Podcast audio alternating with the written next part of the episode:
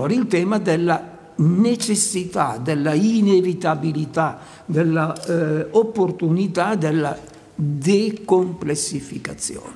Se viviamo in un mondo così complesso, così intricato, come quello descritto dai teorici della complessità o come quello descritto o fatto intuire da Protagora, ecco, immediatamente dobbiamo, dobbiamo pensare anche a operazioni che riducono un po' la complessità. La complessità bisogna poterla dominare un pochino, bisogna decomplessificare. Ecco, io ho interpretato la cultura umana appunto come certi aspetti almeno della cultura umana esattamente come operazioni di decomplessificazione. Quando ci segnala queste necessarie operazioni di decomplessificazione, Francesco Remotti si ascrive a buon diritto tra i legalizzatori della complessità più ferventi. Proprio perché non nega la complessità, bensì ne riconosce il valore e l'ubiquità, Remotti suggerisce alcune strategie di presidio, utili a prevenire quel tracollo gestionale che condanna le organizzazioni complesse a tracimare nel caos. Questo lavoro di trasformazione degli intrichi in intrecci è frequentemente ostacolato dalla impazienza dei decisori. I capi di una organizzazione che spronano i propri collaboratori al raggiungimento di risultati concreti, immediati, quantificabili, sono capi che rendono impossibile qualsiasi valorizzazione delle dinamiche complesse. I criminalizzatori della complessità sono innamorati dei risultati perché trovano irresistibile l'idea che sia possibile mettere le mani su un ottenimento definitivo. Così si sono convinti che una buona organizzazione consista principalmente nel disporre gli sforzi di tutte le persone al raggiungimento dei cosiddetti risultati attesi, dimenticando il significato originario della parola. Risultato è letteralmente quello che salta indietro, resulta. Contrariamente a quanto credono i burocrati, l'azione umana non è mai definitiva, comporta sempre un ritorno, L'equivoco è favorito dal trattamento poco lusinghiero che i luogocomunisti riservano all'attività del far di conto, del quale esaltano la incontrovertibilità, dimenticando che gli unici contabili interessanti sono quelli che si servono dei numeri per sperimentare l'improbabile. Ai burocrati fa piacere attardarsi sulla linea orizzontale che separa il calcolo dal risultato. Gli amministratori aziendali chiamano bottom line quell'orizzonte immaginario al di sotto del quale si trova ciò che conta davvero, cioè i soli obiettivi che si possono quantificare numericamente. Chi ragiona in questo modo spera di affrancarsi dalla complessità delle intenzioni e dimentica che i risultati, appunto, fanno ritorno. La parola che meglio di ogni altra svela l'inganno del risultato è la parola impatto. Non appena l'impatto fa irruzione nei calcoli del contabile, vanifica la cieca venerazione che egli riserva ai risultati. L'impatto non coincide col risultato atteso, lo eccede. L'impatto amplifica il risultato, proprio come i cerchi che si propagano nell'acqua moltiplicano le conseguenze del lancio del sasso nello stagno. La criminalizzazione della complessità ha portato le organizzazioni d'impresa a concentrarsi sul lancio, dimenticando che i cerchi giungono inesorabilmente a inumidire sponde di cui si ignora persino l'esistenza. Legalizzare la complessità significa riconoscere l'importanza di questi approdi nebbiosi, attribuire la giusta rilevanza agli impatti meno immediati e ridimensionare il valore che le organizzazioni attribuiscono agli obiettivi numerici. Signor Presidente, io non escluderei la possibilità di conservare un nucleo di esemplari umani Sarebbe piuttosto facile. In fondo a qualcuna delle nostre miniere più profonde. La radioattività non potrebbe arrivare in fondo ai pozzi migliaia di metri sottoterra e in qualche settimana si potrebbero approndare le sistemazioni per renderli abitabili. Ma quanto ci dovrebbero stare? Eh, vediamo subito. Cobalto, torio G. Eh, eh, io dico che ce la caveremmo con cento anni. Quando si fa cieco affidamento sul calcolo, le scale numerate impongono discorsi pubblici che fanno appello all'oggettività mentre immiseriscono le opinioni. Come ognuno di noi ha potuto recentemente constatare di persona, le emergenze collettive trasformano ope legis gli statistici in statisti. Una volta preso il potere, questi calcolatori sociali compiono la miracolosa trasmutazione dei dati in conoscenze, come se contare potesse mai voler dire sapere. Ad aggravare la situazione c'è la moltiplicazione incontrollata dei riferimenti numerici, una orgia di computazioni che rende impossibile stabilire cosa davvero dovrebbe risultare fuori discussione. Invece, per valutare con accuratezza gli effettivi impatti delle nostre deliberazioni, occorrono termometri affidabili e per rendere affidabile un termometro occorre sperimentarne la validità e correggerne le inesattezze. Se un'organizzazione vuole capire quali cerchi verranno generati dalle proprie iniziative, deve gettare molti sassi nello stagno. A meno che non si disponga di un simulatore che consenta di prefigurare gli impatti, è necessario elaborare scenari differenti e valutarne la preferibilità, di concerto con tutti gli attori che vengono raggiunti dagli impatti attesi. Senti, ma che tipo di festa è? Non è che ai 10 state tutti a ballare i girotondi e io sto buttato in angolo, no? Ah no, se si balla non vengo. No, allora non vengo. Che dici, vengo? Mi si nota di più se vengo e me ne sto in disparte o se non vengo per niente. Vengo. Vengo e mi metto così vicino a una finestra di profilo, in controluce. Voi mi fate, Michele, vieni di là con noi, dai. E io, andate, andate, vi raggiungo dopo. Vengo. Ci vediamo là. No, non mi va, non vengo. Eh, no. Sì. Ciao, arrivederci. Buonasera. Il grande valore che la valutazione degli impatti offre alle organizzazioni non è limitato alla sola questione del miglioramento dell'azione progettuale. Ragionare in termini di impatto significa anche rendere evidente la complessità degli intrecci che si producono ogni volta che una intenzione si trasforma in azione. Mi sto riferendo a una caratteristica chiave della complessità, l'interdipendenza degli attori. La mobilitazione degli attori destinati a subire un qualche genere di impatto comporta una inevitabile modifica dello scenario di azione. Questa retroflessione degli esiti sulla fonte originaria rende urgente l'infittirsi delle conversazioni. Avremo quindi sempre più bisogno di traduttori capaci di destreggiarsi in ambiti culturali eterogenei, favorendo il dialogo tra vocabolari differenti per favorire il raggiungimento di una soluzione davvero condivisa. Questa attenzione all'impatto differito non implica disattenzione verso i risultati immediati. È vero il contrario. Esercitare noncuranza nei confronti degli impatti compromette istantaneamente le chance di sopravvivenza dell'organizzazione stessa. Una volta riconosciuto il valore della lungimiranza, è più facile comprendere il peso della fiducia nell'organizzazione del lavoro.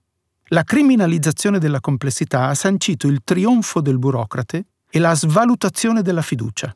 La fiducia è come il denaro, se non circola non serve a nulla. E a differenza della fede, la fiducia si vivifica attraverso l'infittirsi delle relazioni tra i diversi attori del sistema. Quanto più si valutano gli impatti, tanto più si facilita il negoziato con i diversi attori coinvolti. E più gli attori negoziano, meglio circola la fiducia. Legalizzare la complessità significa organizzare l'azione collettiva a partire dalla consapevolezza che qualsiasi gesto umano genera impatti che è difficile controllare pienamente.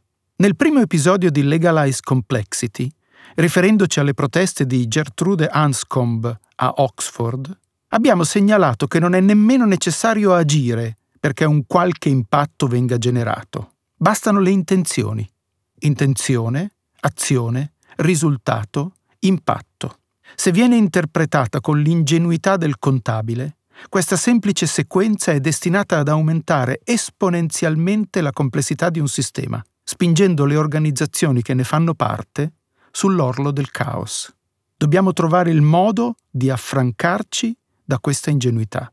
Individuare delle forme di misurazione, quindi delle metriche, in grado di rappresentare un messaggio veloce, un messaggio veloce e potente, così come è un messaggio veloce e potente la generazione del profitto, che attraverso un numero riesce a rappresentare un mondo di relazioni, di processi, allo stesso tempo l'impatto sociale deve riuscire a determinare questo tipo di potenza e velocità di messaggio. Bisogna tendere ad integrare informazioni dal basso, a mettere insieme tutti i dati di misurazione e valutazione condotti sull'impatto sociale per far nascere dal basso un flusso informativo in grado di dare come esito eh, dei nuovi standard eh, accettati, diffusi, condivisi su come misurare quel contributo che eh, la generazione di valore sociale dà alla tenuta della coesione. Luigi Corvo ha compreso il valore icastico delle cifre e anziché avversare i contabili che le venerano, ha scelto di servirsene in modo intelligente. Insieme ai colleghi di Open Impact ha immaginato una piattaforma digitale capace di elaborare dati grezzi e trasformarli in informazioni raffinate. Queste informazioni non sono l'esito conclusivo di questa misurazione, sono invece il punto di partenza per avviare e alimentare la conversazione con le persone e i gruppi che sono destinati ad assorbire l'impatto misurato. È esattamente questo il valore più elevato che le metriche possono offrire alla legalizzazione della complessità. Quando è possibile ottenere una misurazione corretta dei dati disponibili, si giunge alla diffusione di informazioni fondate, grazie alle quali è possibile trasformare il conflitto tra opinioni inconciliabili nella prefigurazione negoziata degli scenari condivisi. La valutazione d'impatto consente di mettere a fuoco ciò che è preferibile dal punto di vista dei diversi attori in gioco. Questa attitudine smaschera l'infondatezza delle astruse teorie economiche di cui si sono riempite le accademie italiane dal secondo dopoguerra. La sperimentazione prudente è un'ottima cosa gli esseri umani sono imprevedibili, in misura incompatibile con i modelli economici. Una previsione attendibile è impossibile. Il sogno del modernismo, che potete vedere nell'architettura post-bellica di Rotterdam e nella politica seguita dall'America in Vietnam negli anni Sessanta, è rendere tutto calcolabile e lineare. Invece di coltivare l'ingegneria sociale con la sua promessa di dirigere analiticamente l'economia, aiutate l'economia a sviluppare delle istituzioni che non creino danni e poi lasciatele lavorare. Le politiche economiche possono fare male. I tentativi di realizzare una pianificazione dettagliata in stile sovietico possono essere disastrosi per un'economia. Mollate le leve del comando, siate modesti, sappiate soprattutto di non sapere. Queste parole di Deirdre McCloskey ci spronano a batterci per ridimensionare il ruolo che viene riconosciuto agli economisti durante le emergenze. Affinché possa venire legalizzata, alla complessità va riconosciuta una ubiquità incontestabile. La complessità è la nostra patria, la nostra casa, la nostra dimora. La parola greca che indica la dimora è oikos. Quando abitiamo il territorio della complessità, cioè quando presidiamo lo spazio con l'obiettivo di anticiparne il divenire, ci poniamo alla ricerca delle regole più adatte a favorire il cambiamento atteso. E uno dei termini usati dalla lingua greca per definire la regola è nomos. Nel IV secolo a.C. Senofonte mette insieme queste due parole, dimora e regola, che in greco si dicono appunto oikos e nomos. Nasce l'oikonomikos, l'economia, una attitudine che dovrebbe tarare lo sguardo sulla focale della lungimiranza per garantire all'economista l'opportuno anticipo. La funzione dell'economia dovrebbe essere proprio questa, consentirci di ascoltare, anticipare, abilitare per abitare meglio la complessità. Le parole della McCloskey evocano indirettamente la figura quasi mitologica di Robert McNamara. Jerry Muller lo ricorda così. Fu Robert McNamara, un esperto di contabilità, che all'età di 24 anni divenne il più giovane professore della Harvard Business School, colui che portò il verbo dei parametri quantitativi alla più grande organizzazione degli Stati Uniti, l'esercito. Nei decenni in cui McNamara compì la sua ascesa, da professore in una business school a dirigente della compagnia automobilistica Ford, a segretario della difesa e infine a presidente della Banca Mondiale, anche le business school americane subirono alcuni cambiamenti. Infatti, Se prima questi istituti preparavano gli studenti a lavorare principalmente in specifici settori industriali o aziendali, a partire dagli anni 50 il ruolo ideale per il quale li formavano diventò quello di direttore generale, figura dotata di un insieme di competenze indipendenti dai settori industriali specifici, incentrata sulla perfetta padronanza delle metodologie quantitative. Le decisioni prese in base ai parametri quantitativi erano considerate scientifiche, perché si pensava che i numeri sui quali si basavano implicassero oggettività e accuratezza. Il ruolo della capacità di giudizio basata sull'esperienza e sulla profonda conoscenza del contesto fu svilito. Per tornare a fondare la nostra capacità di giudizio su una profonda conoscenza del contesto, dobbiamo rendere la sostenibilità delle nostre scelte una derivata dell'impatto. Legalizzare la complessità significa anche tenere ben presente che ogni gesto umano genera conseguenze ampie e pressoché incontrollabili. Se intendiamo rendere sostenibili le nostre decisioni senza imporne ai più deboli gli impatti meno desiderabili, dobbiamo evitare di banalizzare i cerchi nell'acqua a cui inevitabilmente diamo corpo non appena agiamo. Disponiamo di una strada maestra. La valutazione di impatto ci consente di trasformare uno scontro degenerativo tra interessi contrapposti in un conflitto generativo di soluzioni negoziate. La complessità non è un modo per definire un grado superiore di complicazione del mondo e dei suoi processi. La complessità è il concetto che implica l'irruzione come evento storico dell'aleatorio che porta alla rottura del paradigma della modernità. Miguel Benazayag è categorico, ma lo è con ottime ragioni. Ci siamo lungamente illusi che i soli strumenti dell'analisi e della computazione ci consentissero di prevedere il corso dei fenomeni. Ora che abbiamo compreso il nostro errore, è doveroso correre ai ripari. La strepitosa capacità di calcolo di cui disponiamo collettivamente spinge molti di noi a credere che sia possibile ridurre l'incertezza ed eliminare quello che Benazayag chiama l'aleatorio. Ma la diffusione capillare di calcolatori elettronici sempre più potenti ha reso evidente la nostra incapacità di stabilire con esattezza quali sono i fenomeni che è necessario misurare con maggiore cura, per esempio nel corso di una pandemia. Occorre muovere dalla ubriacatura collettiva dei big data alla più realistica ambizione di ottenere una big knowledge, che è come dire passiamo dalla misurazione cieca dei parametri complicati al negoziato permanente degli impatti complessi. Nel corso della modernità, la cultura dei burocrati si è fiduciosamente immaginata protagonista di un riformismo radicale, ma dopo il tramonto di questo trasporto modernista per il progetto come strumento di ordinamento sociale, si è fatto il tempo di ragionare sul rapporto tra risultati attesi e impatti misurabili. In altre parole, occorre chiedersi se esiste un legame reale tra intenzione creativa e obiettivi raggiungibili. Si tratta ancora una volta di passare dall'intrico all'intreccio, avendo cura di tessere anziché ingarbugliare. La tradizione manageriale sviluppatasi dal dopoguerra a oggi è ancorata a un principio che ne ha sancito la fine.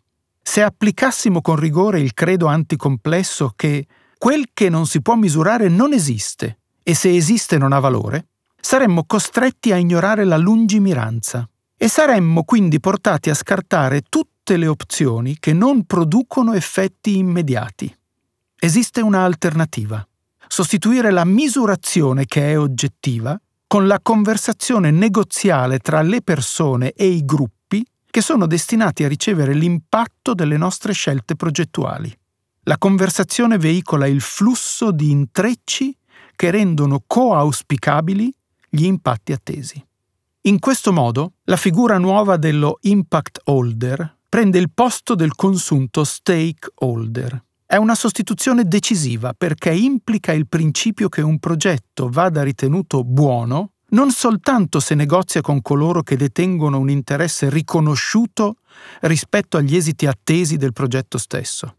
Diviene buono il solo progetto proposto da un progettista capace di conversare con tutti coloro che lo sappiano o meno e lo vogliano o meno stanno per essere investiti dall'onda lunga del progetto.